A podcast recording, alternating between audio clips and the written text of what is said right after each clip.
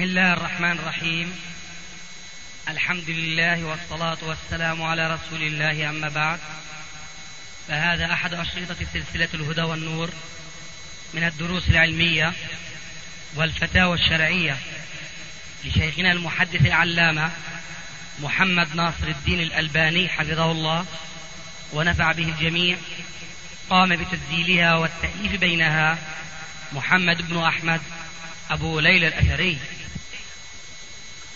إخوة الإيمان. والآن مع الشريط الرابع بعد المئة الرابعة على واحد تحت عنوان فتنة مقتل عثمان رضي الله عنه.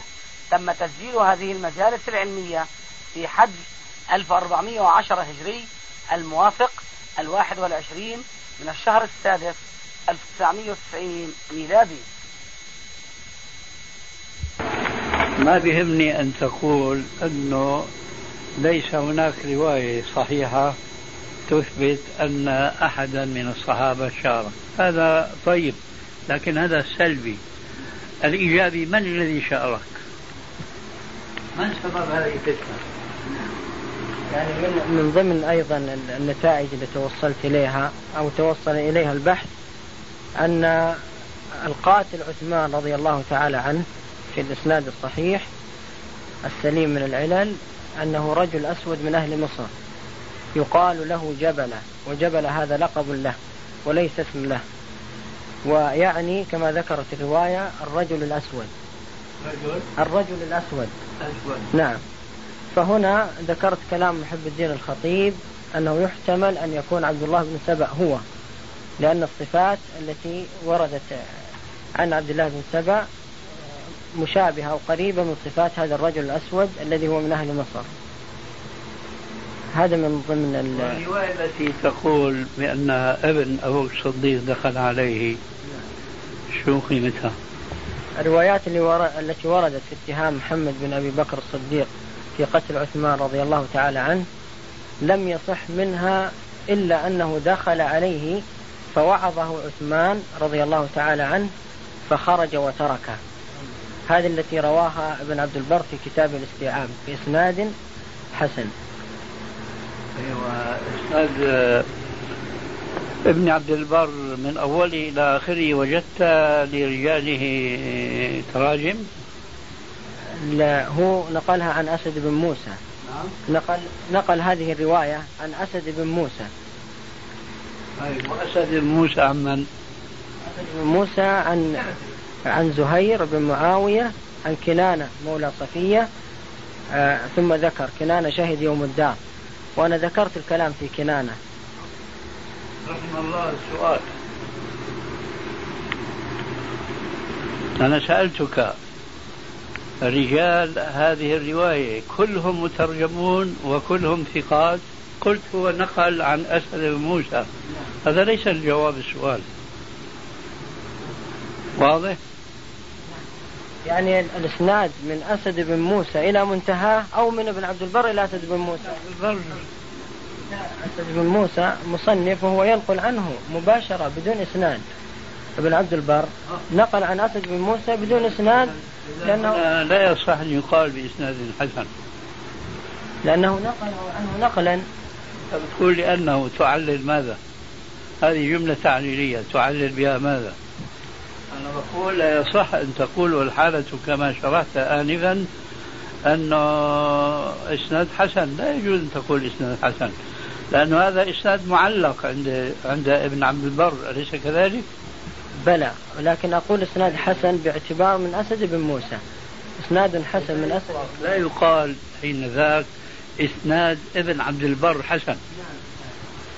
ما يقال إسناد ابن عبد البر لكن بإسناد حسن مطلقا. والمصدر هو من أسد بن موسى. أنت تقول يحق لك أن تقول بارك الله فيك روى أسد ابن موسى. لكن سيأتيك السؤال وأين السند إلى أسد؟ لا ندري. إذا ما صح السند. لأن هذا حكمه حكم الأحاديث المعلقة. وإن شئت قلت الحديث المنقطع. فبين ابن عبد البر وأسد موسى ابن موسى مثاوي. إذا ينبغي أن نعرف. نعم؟ هذه هذه النقطة أنا اتصلت فيك يا شيخ في شأنها هذه. لأن عندي تاريخ دمشق بن عساكر يروي عن طريق كتب مفقودة كثيرة. فهل أدرس الإسناد من آه، ابن عساكر نفسه إلى منتهاه؟ أو إني أقف عند المصنف الذي اشتهر أن له كتاب وابن عساكر يروي عنه؟ من كتابه هذا وأدرس من مصنف هذا الكتاب. آه، فهذه النقطة كنت أنا في تاريخ دمشق بن عساكر أرجع إلى الإسناد من أول ولو كان كتاب مصنف. إلا في روايتين أو ثلاثة هذه منها. اعتمادا على أن آه، ابن عبد البر ينقل من كتاب أسد بن موسى مباشرة فحصلت الثقة في نفسي أن هذا موجود في كتاب أسد بن موسى. ثم تركت دراسة تركت البحث عن إسناده من ابن عبد البر إلى أسد بن موسى وصرت أدرس من أسد بن موسى إلى منتهى. هذا كلام أخي غير مسلم. هل تعتقد أن كل رواية تروى عن أسد بن موسى أو غيره؟ آه، من الضروري أن تكون هذه الروايات كلها في كتاب أسد بن موسى. كل ما ينسب الأسد بن موسى ما نستطيع أن نجزم أنه في كتاب أسد بن موسى. ولكن حصل شيء من الثقة في نفسي لنقل ابن عبد البر وهو ثقة عن كتاب أسد بن موسى. أنا كنت أريد أن أتكلم لكن السؤال الأخير هذا حل الإشكال في ظني. يعني أنه هل كل يقول هو وروى أسد موسى قال حدثنا فلان.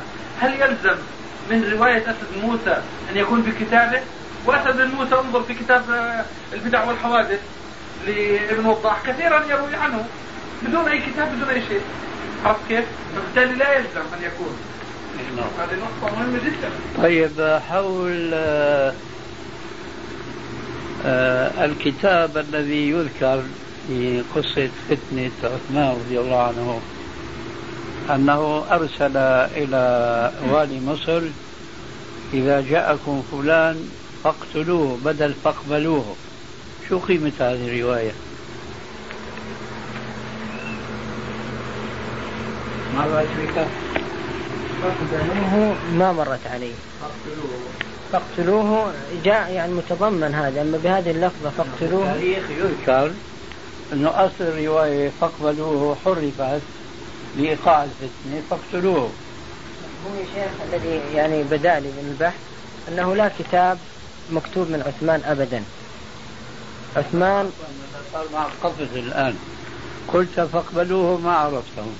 فاقتلوه عرفته؟ أنا الآن ما فهمت السؤال. هل هو يعني فيه أرسل خطابا إلى والي مصر مع شخص يريد قتله. آه.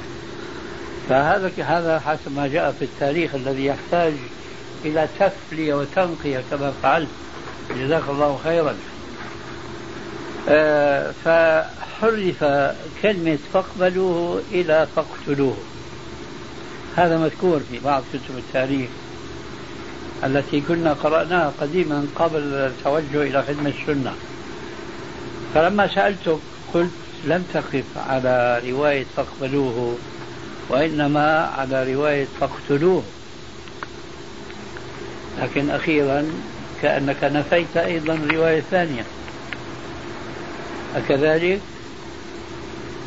شيخ على معناها وقفت أما على نفس اللفظة فاقتلوه لا. الذي ورد أنه اتهم عثمان. الآن السؤال هناك خطاب أم لا؟ هناك خطاب مرسل من عثمان إلى والي مصر. أم لا. ثم بعد ذلك يصح أن تقول أما المعنى فبلى أما اللفظ فلا. لم يكتب عثمان بن عفان خطابا قط. إذا هذا هو الجواب. فليس هناك فاقبلوه ولا فاقتلوه. هل وقفت على شيء في هذا؟ اتهم بذلك. أيوه. اتهم لما جاء وفد المصريين إلى عثمان واصطلحوا معه على خمس. وفد المصريين والعراقيين واصطلحوا معه على خمس.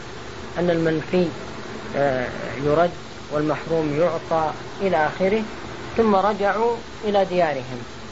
وفي الطريق اكتشفوا آه، رجل يعرض لهم ثم يهرب. يعرض لهم كأنهم يقو... كأنه يقول خذوني كما في الرواية. هنا توقفوا وقبضوا عليه وفور قبضهم عليه سألوه ما خبرك؟ قال معي خطاب من عثمان إلى والي مصر مختوم. فطلبوا منه كشفه حتى كشفوه فوجدوا فيه أن أن يقتل آه، محمد بن أبي بكر وفلان وفلان ويحلق لحاهم كما في بعض الروايات ويفعل ويفعل. هنا رجع الوفد إلى المدينة وجاءوا يحج عثمان رضي الله عنه بذلك فحلف لهم عثمان بأنه لم يكتب كتابا قط. فاتهموا مروان فقالوا لأن لأنهم وجدوا عليه خاتمة كما يقولون ويزعمون. ولأنهم وجدوا مع هذا الرجل أيضا آه، بعير لعثمان. فهنا قالوا إما أن تكون أنت كتبته أو أن واليك الذي يحمل خاتمك قد كتبه. ثم ثارت الفتنة. هذا مجمل الروايات التي وردت في ذلك. ولكن أنا شككت في صحة أن يكون هذا مرسل من مروان أو من عثمان أو غيره. والذي ترجح لدي أو ملت إليه ووضعت احتمال احتملت أنهم يكونوا في الطريق دبروا هذه المؤامرة وكتبوا هذا الخطاب وأوعزوا إلى هذا الرجل أن يأتي ويعرض لهم كأنه يقول خذوني. هذا بأن هذا الشخص هذا كونه عرض نفسه نعم ولكونه عرض نفسه معنى ذلك أنه منهم ذكرت أنه هناك طرق أخرى إلى مصر غير الطريق اللي سلكها هؤلاء. فلو كان مريد الوصول إلى مصر فعلا لسلك طريق أخرى لما جاء يتعرض لها. طيب يعني ممكن تلخيص ما صح في فتنة عثمان. شو موقف علي؟ شو موقف الحسن؟ موقف الحسين؟ وهو إلى آخره. نعم أنا لخصت ما, ما صح فقط. أخذت الرواية الصحيحة والتي بدا لي أنها حسنة. مؤلفة من بعض الروايات وصورت منها صورة للحادثة أرجو أن تكون متكاملة بلغت 230 صفحة. هي التي بيد الأخ علي الآن نعم. ولكن من أهم ما فيها أنها كثيرة أهم ما فيها موقف الصحابة من الدفاع عن عثمان رضي الله عنه. وعقدت له فصل خاص آه، دفاع أو مبحث خاص في فصل يوم الدار دفاع الصحابة عن عثمان رضي الله عنه. ويتلخص ذلك في أن الأنصار جاءته كما صح ذلك. جاءته الأنصار وعرضوا عليه الدفاع وقالوا له نصرنا رسول الله صلى الله عليه وسلم إن شئت كنا أنصار الله مرتين أي نصر الرسول صلى الله عليه وسلم في الهجرة وننصرك الآن. وأيضا جاء ابن عمر وأيضا جاء الحسن بن علي رضي الله عنه وجاءوا عدد كبير ذكرتهم مع عزوهم إلى عزو معلوماتهم إلى مصادرها وذكر حكمها والإحالة إلى الملحق. لأني قسمت البحث إلى قسمين ملحق وخلاصة. في الملحق تكون الرواية بإسنادها من المؤلف إلى منتهى إلى المتن ثم الكلام على الرجال والعلل والأسانيد. والخلاصة هي خلاصة هذه الروايات. فكنت أذكر موقف الصحابة ثم أعزو أذكر حكم الرواية وأعزو إلى الملحق. طيب ما ينسب إلى عثمان؟ من تولية أقاربه من بني أمية. في شيء صحيح؟ مبررات الخروج هذا يعد من مبررات الخروج التي برر بها الخارجون عليه الخروج عليه. حيز عن الجواب. لا الجواب. لا خير الكلام ما قال وزن خروج يوجد أو لا يوجد. بعدين ان تطلب الأمر في التفصيل فصلت لا يوجد. يعني يا أخي محمد هذا تمرين عملي من الشيخ للمناقشة. على الخاتمة. يعني تفيدون إذا في ملاحظات. إذا تحب أقرأها. هي الان والان أربع صفحات. عبد الله تقرأ حسب ما تيسر لك من الوقت اللي موجود فيه الشيخ. تقرأ قراءة. ما يقول يقرا يقرأ هو. الرحمن الرحيم الحمد لله الذي بحمده تتم الصالحات والصلاة والسلام على خاتم الأنبياء نبينا محمد وعلى آله وصحبه وسلم تسليما كثيرا. وبعد فإن أهم النتائج التي ظهرت لي من خلال فهذه خلاف السنة. والسنة أما بعد. في في من الشيخ. طيب. ايسر لك تتركز هون ومقابل عشان تسمع عيد عيد. فإن أهم النتائج التي ظهرت لي من خلال هذا البحث هي كما يلي. أولا أنه قد صح عن رسول الله صلى الله عليه وآله وسلم إخباره بوقوع فتنة يقتل فيها عثمان. إخباره؟ نعم. صح إخباره. آه. نعم الشهادة هيك مدحونة ما مسكين. نعم. ها أنه قد صح عن رسول الله صلى الله عليه وآله وسلم إخباره بوقوع فتنة يقتل فيها عثمان رضي الله عنه وأنه دعا الناس إلى أن يكونوا معه عند اشتعالها وأنه حدد زمن وقوعها وأن عثمان وأصحابه على الحق والهدى فيها. حدد زمان وقوعها ماذا تعني؟ زمن وقوعها إيه، ماذا تعني؟ في في الحديث الذي يقول فيه عليه الصلاة والسلام آه، تدور روح الإسلام في خمس وثلاثين أو ست وثلاثين أو سبع وثلاثين إيه. نعم وأنا نقلت كنت نقلت عن السلسلة تعليقكم على هذا الحديث والكلام فيها آه. نعم وقتل عثمان كان في السنة الخامسة والثلاثين مم. طيب. ثانيا أنه أشار إلى عظم هذه الفتنة حتى قرنها بموته صلى الله عليه وآله وسلم وبفتنة الدجال وأن من نجا منها فقد نجا وأنه سيستشهد فيها عثمان رضي الله عنه وهو على الحق صابرا على القتل معطيا له شهيدا ينتقل بعد شهادته هذه إلى جنة الخلد. ثالثا أنه سيموت على الحق. وهو على الحق صابرا على القتل معطيا ما له الذي نصب صابرا؟ وهو على الحق على أنها حال يا شيخ. والخبر وين؟ وهو على الحق صابرا على القتل يعني حال كونه صابرا. والخبر؟ خبر أن؟ وهو؟ وأنه سيستشهد فيها عثمان رضي الله عنه وهو على الحق. وهو على الحق وهو على الحق. صابرا على كذا وهو على الحق انتهت الجملة. أيوه. صابرا على كذا معطيا في كذا حال يعني. فهو ال- يعني الإلقاء كان الوصل وال- والقطع هو طيب. ممكن يكون له وجه. طيب. نعم. ثالثا أنه أخبر عثمان رضي الله عنه بوقوع هذه الفتنة وأنه سيطلب منه خلع الخلافة وأمره بأن لا يفعل. رابعا أن النبي صلى الله عليه وآله وسلم بين عظم هذه الفتنة وأن من نجا منها فقد نجا وأن ذلك يشمل من عاصرها ومن لم يعاصرها ونجاة من لم يعاصرها تكون بعدم الخوض فيها بالباطل.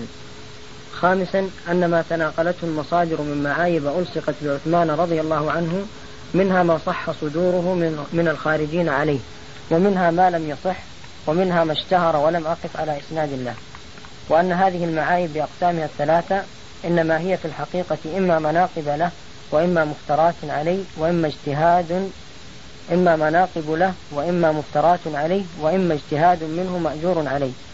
سادسا أن شخصية ابن سبع أن شخصية ابن سبع شخصية حقيقية دلت على وجودها الروايات الصحيحة ولم تنفرد بإثباتها روايات سيف بن عمر التميمي بل رواها غيره بأسانيد صحيحة وضعيفة. سابعا وجوب الحذر عند الحديث عن مواقف عثمان رضي الله عنه في الفتنة لأن النبي صلى الله عليه وآله وسلم أرشده إلى مواقف يقفها عند حدوث هذه الفتنة لم يصلنا منها إلا اليسير. ثامنا أن عقيدة السلف في الصحابة هي عدم الخوض فيما شجر بينهم إلا عند ظهور مبتدع يقدح فيهم بالباطل. إلا عند ظهور مبتدع يقدح فيهم بالباطل فيجب عندئذ الدفاع عنهم الدفاع عنهم بالحق والعدل. تاسعا أن الله لا يرضى عن أحد من خلقه إلا وهو يعلم سبحانه أنه سيوافيه على مرضاته. وبما أن الصحابة قد رضي الله عنهم فإن خاتمتهم حتما ستكون على خير وهذا ما وقع فعلا. عاشرا أن عثمان رضي الله عنه بذل ما بوسعه في سبيل إخماد الفتنة منذ قدوم أهل الأمصار وإلى فتحه الباب ودخول القاتل عليه وقتله له. حادي عشر أن الصحابة رضوان الله عليهم بذلوا ما بوسعهم للدفاع عن عثمان يوم الدار إلا أنه منعهم بل شدد في منعهم من ذلك فحال بينهم وبين ما يريدون من الدفاع عنه. وبما أنه وبما أنه أميرهم وتجب عليهم طاعته نفذوا أمره ولم يقاتلوا الخارجين عليه بعد يأسهم من سماحه لهم بالدفاع. الثاني عشر أن من أسباب من من هؤلاء الصحابة؟ أو غير الصحابة الذين عرضوا عليه أن يدافعوا عنه. ثم هو أبى رضي الله عنه. تذكر؟ نعم. مثلا زيد بن ثابت كان مندوب الأنصار وعرض عليه طلب الأنصار كلهم الدفاع عنه. وابن عمر عبد الله بن عمر. الرواية وين؟ الرواية آه، في خليفة رواها خليفة ابن خياط في كتابه التاريخ. أيوه. بسند؟ بسند آه، إما صحيح أو حسن. طيب غيره؟ غير زيد بن ثابت؟ عبد الله بن عمر رضي الله عنه. وفي روايات كثيرة جدا عنه. والحسن بن علي. في روايات كثيرة منها ما روى علي بن الجعد بإسناد حسن أيضا. وأبو هريرة رضي الله تعالى عنه. علي شو كان موقفه؟ أراد الدفاع عنه. في عنه رواية هكذا؟ رواية في عدة روايات ضعيفة يصح منها أشياء نقاط. ذكرتها أنه جاء أرسل عثمان إلى علي يطلبه. فقام علي رضي الله عنه واتجه إلى الدار. ثم لما قرب من الدار قام له أحد أهله. في بعض الروايات أنه محمد بن الحنفية. وحذره من الدخول إلى الدار لأنه رأى العدو محيط بها ومعهم السلاح. فخاف عليه فألقى عثمان رضي علي رضي الله عنه عمامته إلى الدار ليشير بها أنه لبى النداء. ثم ذهب عند أحجار الزيت فجاءه خبر قتل عثمان.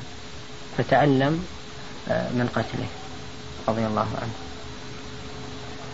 حسبنا الله ونعم الوكيل. نعم. الثاني عشر أن من أسباب رفض عثمان القتال ما يلي. علمه بأن هذه الفتنة علمه بأن هذه الفتنة ستنتهي بقتله لإخبار النبي صلى الله عليه وآله وسلم له بذلك.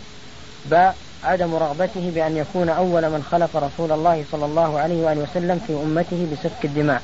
جيم علمه بأن البغاة لا يريدون غيره فكره أن يتوقى بالمؤمنين وأحب أن يقيهم بنفسه. دال عملا بمشورة عبد الله بن سلام رضي الله عنه له بالكف عن القتال. ثالث عشر أنه لم يقع يوم الدار قتال عنيف بل وقع اشتباك خفيف أدى إلى جرح الحسن بن علي رضي الله عنهما وحمله من الدار على إثر هذا الجرح.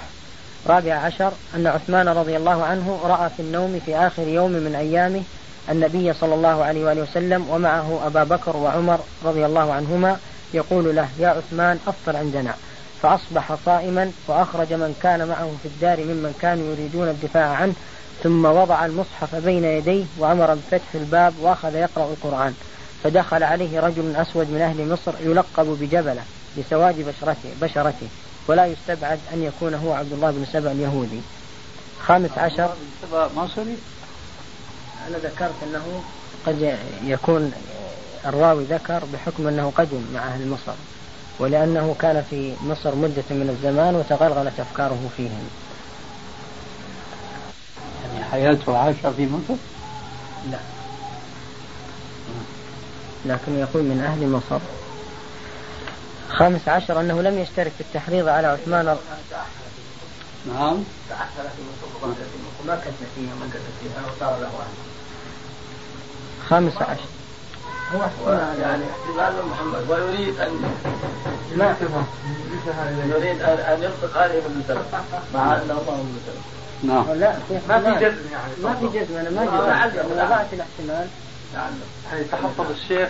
طيب لو تشير له اشاره أنا يعني جاء في ذهني وأشرت انه ويحتمل ان يكون بعض قضية مصر يعني إيه نعم. هو آه كونه من أهل مصر هذه عبارة أدق من أنه قدم مع أهل مصر أو كذا إيه نعم. من أهل مصر فيه صفة لازمة المرة توحي بأنه من أهل مصر يعني. نعم وإذا كان عبد الله بن سبأ هذا المنافق إذا كان لا يعرف بأنه كان سكن في مصر ومثل ما الشيخ أبو يحيى تأهل منها مثلا فيكون هذا تأويل هزيل هو شيخ أنا أذكر لك كلامي حتى نعم. الملاحظة عليه في داخل الرسالة أنا قلت وأنه يعتبر من أهل مصر بتغلغل أفكاره في بعض أهلها ولمكثه فيها آخر مرة أمره شوف يا شيخ. هذا التعليل غير ولمك ولمكثه فيها آخر أمري ولقدومه مع أهلها.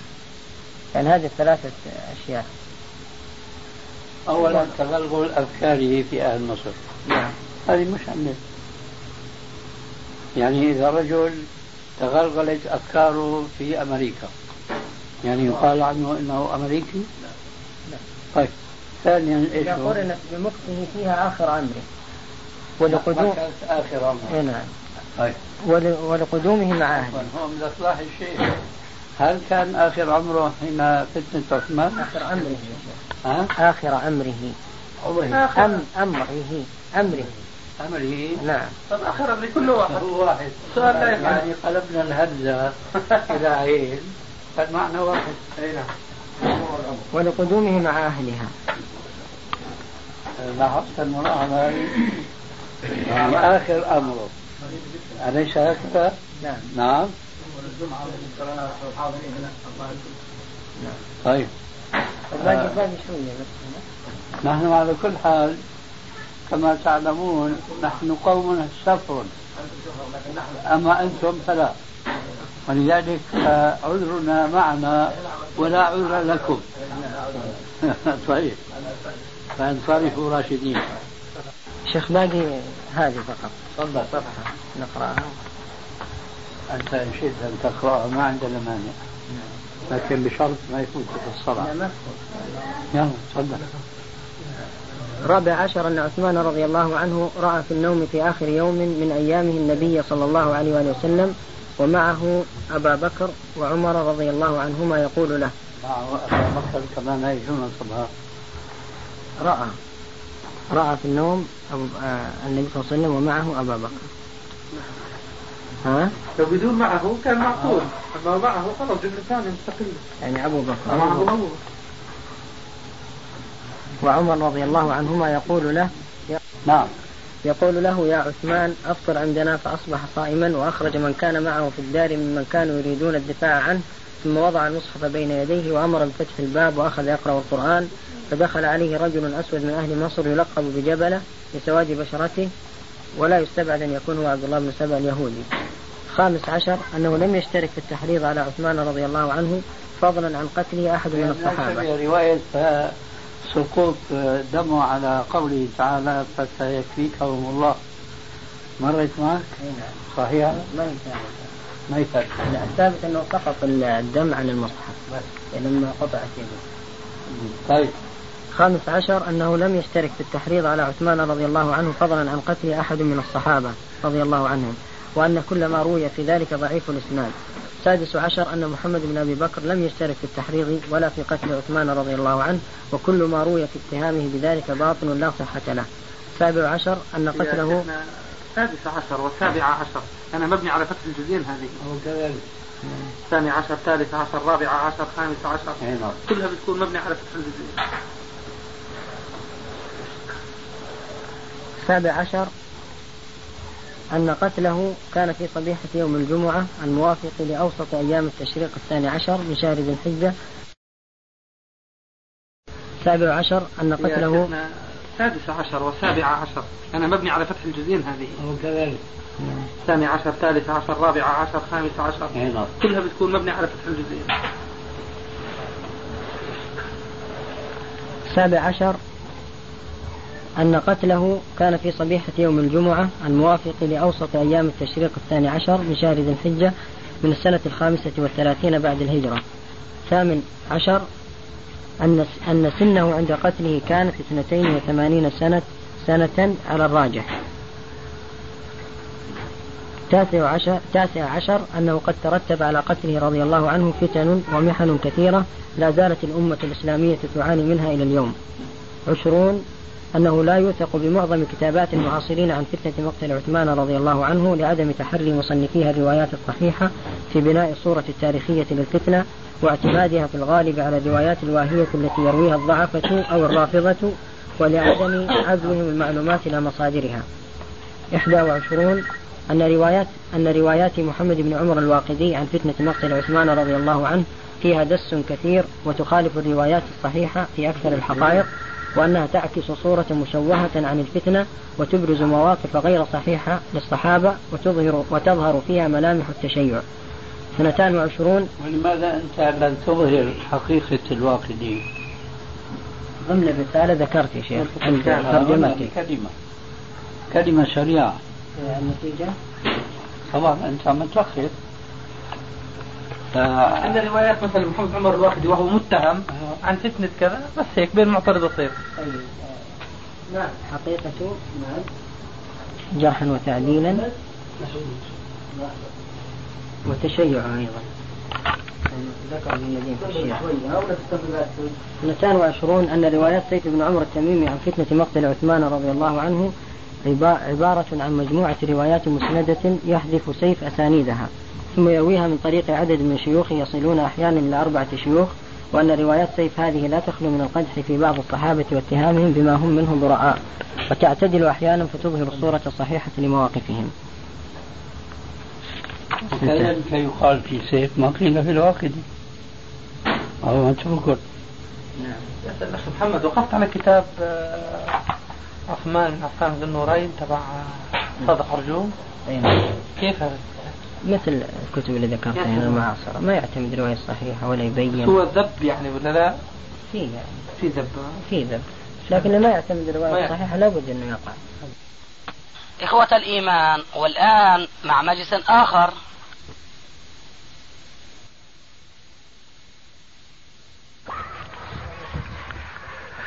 قبل أن نقدم إليكم ما ييسر الله لي من ارتجال كلمة حول الدعوة التي بعث الله تبارك وتعالى بها محمدا صلى الله عليه وآله وسلم. أرى لزاما علي أن أذكر بأدب من آداب المجالس العلمية التي أخل بها جماهير الناس وفيهم بعض طلبة العلم. فإننا نجد في كثير من المجالس تعقد حلقة علمية واسعة. كما كان الأمر حينما دخلنا في هذا المكان المبارك إن شاء الله تعالى حيث كان المفروض أن الناس يجلسون على أطراف هذا المكان الوسيع. لا بأس من الجلوس مثل هذه الجلسة في غير الجلسة العلمية. أما الجلسة العلمية فأدبها الانضمام والتجمع والتكتل لكي لا يكون المسلمون المجتمعون لطلب العلم بعيدين بأجسامهم بعضهم عن بعض لأن الظاهر عنوان الباطن كما جاء في أحاديث كثيرة عن النبي صلى الله عليه وآله وسلم. من هذه الأحاديث التي تتعلق بأدب الجلوس في طلب العلم أن النبي صلى الله عليه وآله وسلم دخل يوما مسجده فرأى الناس متفرقين حلقات حلقات. فقال لهم ما لي أراكم عزين ما لي أراكم عزين أي متفرقين. والحديث هذا في صحيح الإمام مسلم. فلفت النبي صلى الله عليه وآله وسلم نظر الجالسين في المسجد النبوي يومئذ ألا تتعدد حلقاتهم وأن يوحدوا الحلقة العلمية وأن يجتمع بعضهم إلى بعض. بل وعليكم السلام. لقد اهتم النبي صلى الله عليه وآله وسلم بتجميع الناس وحذرهم من أن يتفرقوا في أجسامهم وأجسادهم حتى ولو كانوا في العراء أو الصحراء. فقد روى الإمام أحمد في مسنده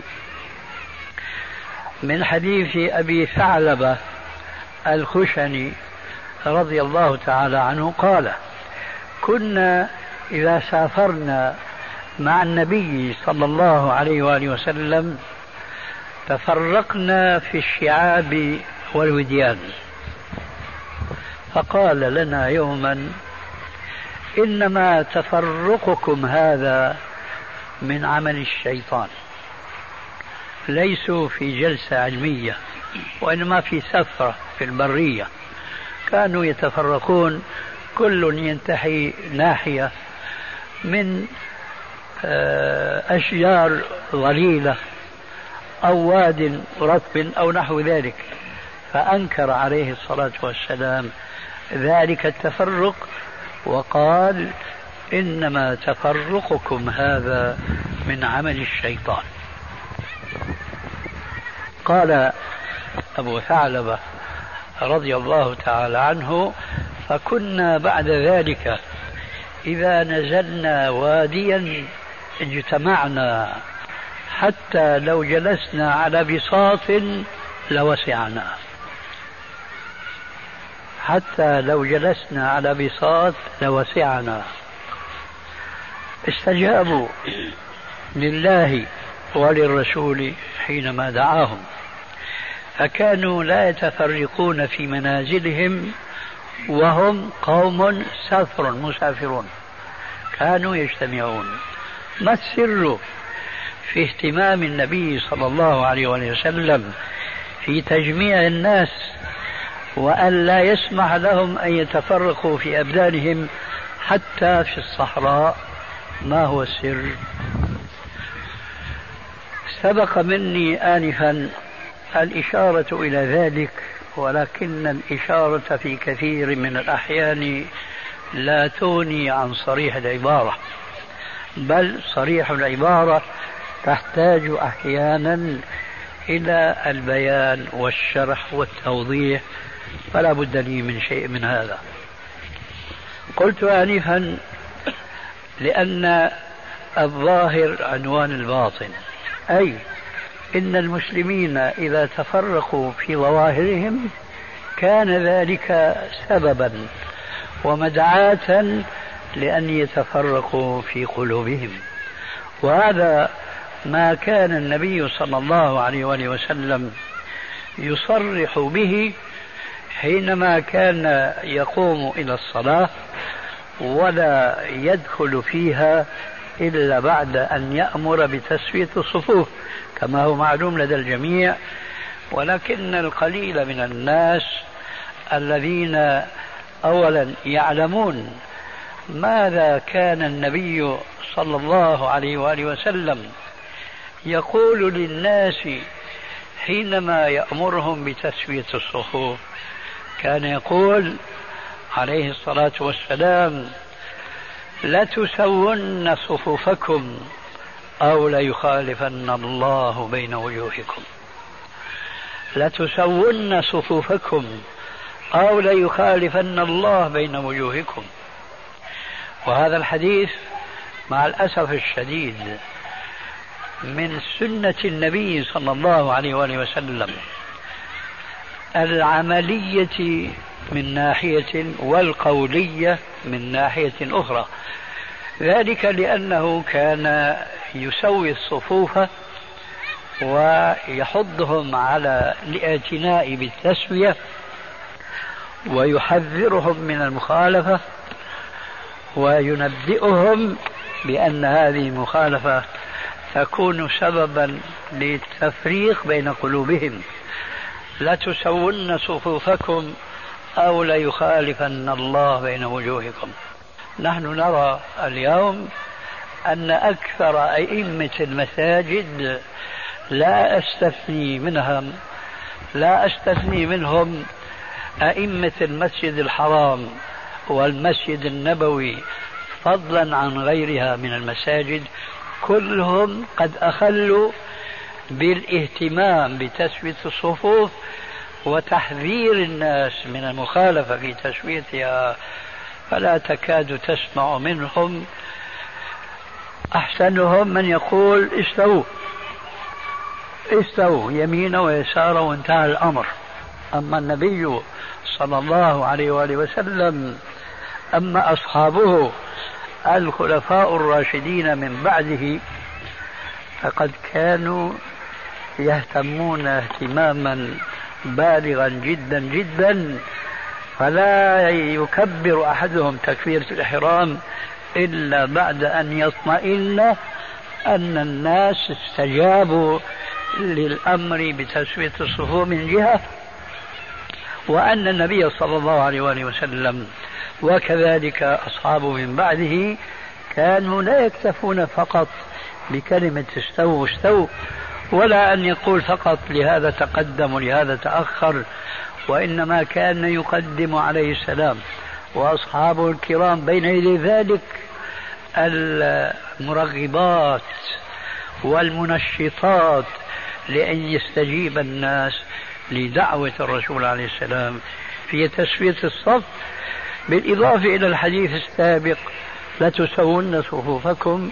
كان يقول عليه الصلاة والسلام سووا صفوفكم فإن تسوية الصفوف من تمام الصلاة وفي رواية من حسن الصلاة. سووا صفوفكم فإن تسوية الصفوف من حسن الصلاة أو من تمام الصلاة روايتان صحيحتان. وأمره صلى الله عليه وآله وسلم بالشيء يقتضي أن هذا الشيء واجب تطبيقه وتنفيذه لأن النبي لأن الله عز وجل قال في حق نبيه عليه السلام ومن يطع الرسول فقد أطاع الله. وقال فليحذر الذين يخالفون عن أمره أن تصيبهم فتنة أو يصيبهم عذاب أليم. لهذا ينبغي الاهتمام بأن يستوي الناس في الصلاة وأن يتقاربوا في المجلس العلمي خارج الصلاة استجابة لأمر النبي صلى الله عليه وسلم. وفي بعض هذه الأوامر تعليل ذلك بأن إصلاح الظواهر سبب شرعي لإصلاح البواطن. وقد ذكر النبي صلى الله عليه وآله وسلم هذا المعنى أيضا في بعض الأحاديث الصحيحة التي لا بد أنكم كثيرا ما سمعتموها ولكني أعتقد أن القليل من العلماء من يذكركم بالحكمة التي جاء ذكرها أو الإشارة إليها في الحديث الذي سمعتموه دائما ألا وهو قوله صلى الله عليه وآله وسلم. إن الحلال بين والحرام بين وبينهما أمور مشتبهات لا يعلمهن كثير من الناس. فمن اتقى الشبهات فقد استبرأ لدينه وعرضه. ألا وإن لكل ملك حمى. ألا وإن حمى الله محارمه ألا ومن حام حول الحمى يوشك أن يقع فيه ألا هنا الشاهد ألا وإن في الجسد مضغة إذا صلحت صلح الجسد كله وإذا فسدت فسد الجسد كله ألا وهي القلب فإذا صلاح القلب فيه صلاح البدن. وهذه من أسرار الشريعة التي نبه عليها النبي صلى الله عليه وسلم في هذا الحديث لأنه يشير في هذا الحديث وفي الأحاديث الأخرى أن ظاهر الجسد مرتبط بباطنه ألا وهو القلب. والقلب أيضا مرتبط بظاهر البدن فكأن هناك حركة دائمة مستمرة تشبه ما كنا ولا نزال نسمعه وأنهم يحاولون أن يصلوا إلى اكتشاف ما يسمونه بالحركة الدائمة.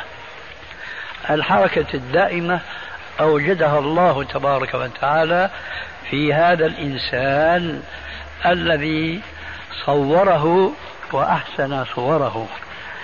تلك الحركة هي إذا أصلحت قلبك لزم منه صلاح بدنك. وإذا أصلحت قلبك لج... جسدك لازم منه صلاح قلبك. فإذا لا يقولن أحد كما نسمع ذلك في كثير من الأحيان من بعض الشباب الذين لم يربوا تربية إسلامية وأخلوا بكثير من الأركان الشرعية. كالصلاة مثلا إذا قيل لهم يا أخي ما تصلي بقول لك العبرة بما في القلب. العبرة بما في القلب.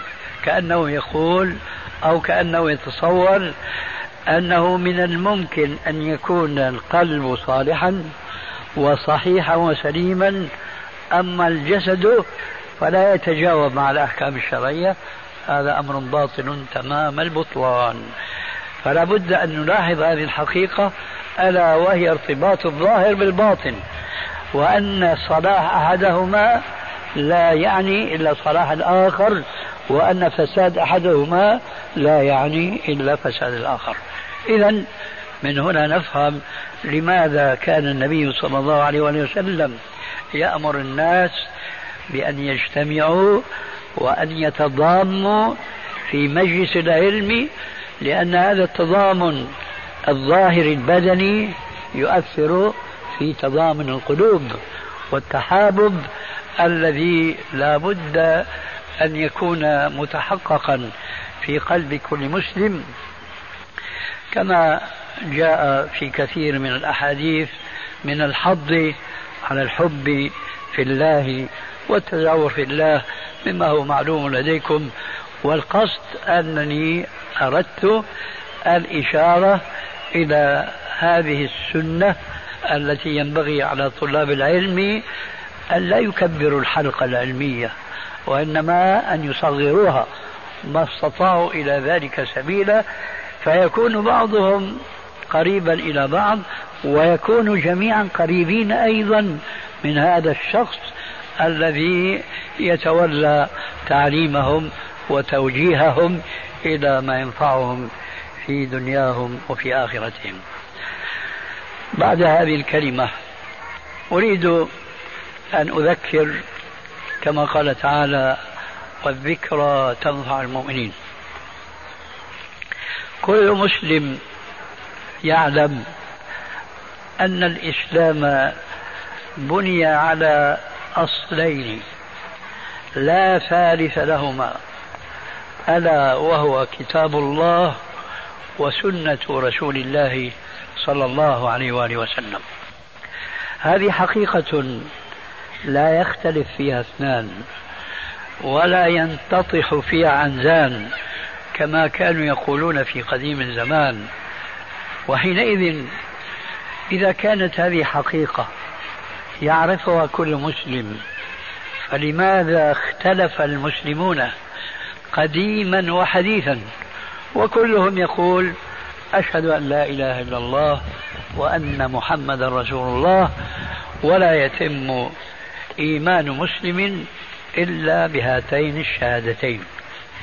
بالكلمة الطيبة لا إله إلا الله وبالشهادة للنبي صلى الله عليه وسلم بالنبوة والرسالة.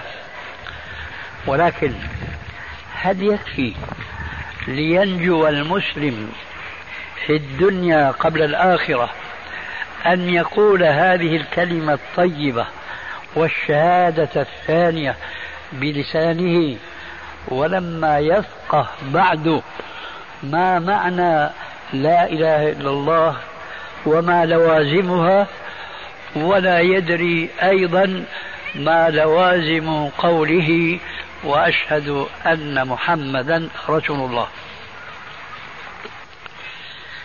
يجب أن نقف عند هذه النقطة وأكرر التنبيه كل المسلمين يقولون لا إله إلا الله محمد رسول الله. فإن فرض أن أحدا يأبى فهو ليس من من الإسلام بسبيل وإذ الأمر كذلك فما هو السر ما هو السبب فيما وقع قديما ولا يزال يقع حديثا من الاختلاف الذي أخبر الله عز وجل عنه إخبارا مجملا وفصله النبي صلى الله عليه وسلم في بعض أحاديثه تفصيلا. قال تعالى ولو شاء ربك لجعل الناس أمة واحدة ولا يزالون مختلفين إلا من رحم ربك. خبر الله لا يمكن أن يتأخر ومن أصدق من الله قيلا ولا يزالون مختلفين إلا من رحم ربك. هذا خبر من الله في كتابه مجمل ولا يزالون مختلفين إلا من رحم ربك. تفصيل هذه الآية الكريمة في الحديث الذي أيضا لابد أنكم سمعتموه أو قرأتموه كثيرا وكثيرا. ألا وهو قوله عليه الصلاة والسلام تفرقت اليهود على إحدى وسبعين فرقة والنصارى على اثنتين وسبعين فرقة. وستفترق أمتي على ثلاث وسبعين فرقة كلها في النار إلا واحدة. إذا هذا الحديث يفصل ولا يزالون مختلفين. قال ستختلفون إلى ثلاث وسبعين فرقة. ثم بين عليه الصلاة والسلام ما أشار ربنا في الاستثناء في الآية السابقة إلا من رحم ربك من هؤلاء المرحومين؟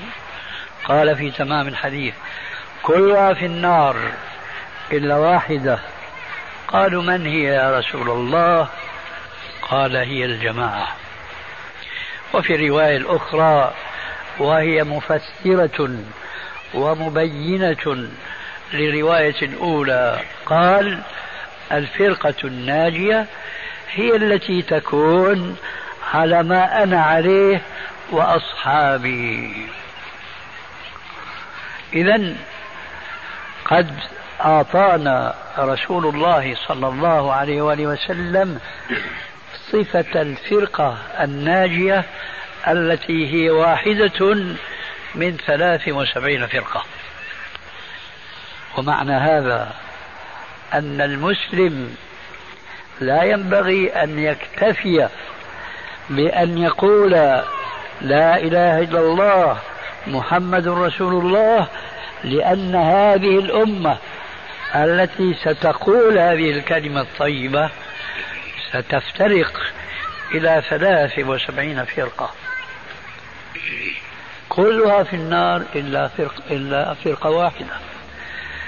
فإذا على المسلم أن يكون حريصا كل الحرص أن يعرف صفة هذه الفرقة عقيدتها أن يعرف عقيدتها أن يعرف فقهها أن يعرف سلوكها تعاملها بعضها مع بعض تعاملها مع خصومها مع أعدائها وهكذا.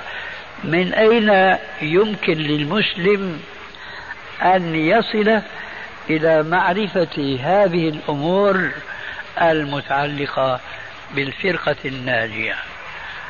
هذه هي النقطة التي أريد أن أدندن حولها وأن أفصل الكلام فيها بعد التفصيل. ذلك لأننا قلنا لا خلاف بين المسلمين أن الإسلام لا إله إلا الله ولكن الواقع يشهد أن أقل المسلمين هم الذين يحرصون ليعرفوا أنفسهم هل هم من الفرقة الناجية أم لا. كيف يمكن معرفة الفرقة الناجية؟ لعلنا نعلم جميعا بعضنا يعلم يقينا لكن لعلنا جميعا نحن الحاضرين نعلم الآية التالية. قال تعالى مخاطبا نبيه صلى الله عليه وآله وسلم وأنزلنا إليك الذكر لتبين للناس ما نزل إليهم. وأنزلنا إليك الذكر أي القرآن الكريم حيث قال تعالى إنا نحن نزلنا الذكر وإنا له لحافظون. الآية الأولى يقول ربنا عز وجل فيها وأنزلنا إليك يا محمد هذا الذكر القرآن لماذا؟ لتتلوه فقط على الناس لابد من أن يتلوه. ولو لم يتلوه عليه السلام ما عرفناه لا وصل إلينا. ولكن هل واجبه عليه الصلاة والسلام قاصر على أن يتلو القرآن فقط على الناس وأن يتعلموه منهم كما وقع أم هناك واجب آخر أمره ربنا عز وجل بأن يقوم به الجواب؟ نعم. حيث قال وأنزلنا إليك الذكر لتبين للناس ما نزل إليهم. ففي هذه الآية ما يمكن الإشارة إليه بكلمتين اثنتين أو بلفظين. الأول في هذه الآية مبين ألا وهو القرآن. وفي هذه الآية مبين ألا وهو الرسول عليه الصلاة والسلام. فالقرآن المبين هو كلام الله وكلام الرسول المبين هو حديثه وهو سنته. إذا لا سبيل لكي نكون على معرفة بما كانت عليه الفرقة الناجية إلا باللجئ إلى سنة النبي صلى الله عليه وآله وسلم. وهذه أيضا حقيقة لا يختلف فيها أحد من المسلمين إطلاقا أي أن القرآن تولى الرسول عليه السلام بيانه. ومن أوضح الأمثلة على ذلك أننا نصلي في كل يوم خمس صلوات. لا نجد في القرآن الكريم خمس صلوات